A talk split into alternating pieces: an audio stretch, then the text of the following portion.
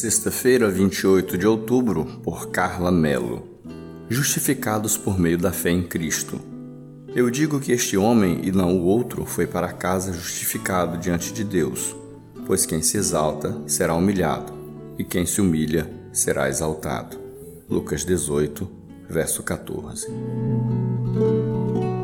Talvez não usamos as palavras do fariseu em nossas orações, mas é provável que abriguemos esse sentimento de justiça própria no nosso coração, mesmo sabendo que somos justificados unicamente mediante a fé em Cristo. Nenhuma atitude nossa é capaz de nos creditar justiça diante de Deus.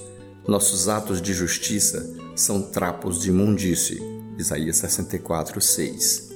Muitas vezes, todavia, em nosso íntimo, depositamos nossa confiança naquilo que fazemos e usamos isso como a justificativa de que somos aceitáveis diante de Deus.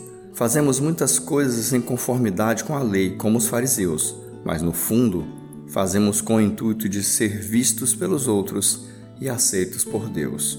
Nossa obediência ao Senhor não deve ter como motivação ser visto ou aceito. Boas obras, vida religiosa e tudo mais que fazemos devem ser feitos em resposta à sua graça, como expressão de adoração pelo que ele é e para que o nome dele seja conhecido e glorificado. Viver consciente disso é libertador.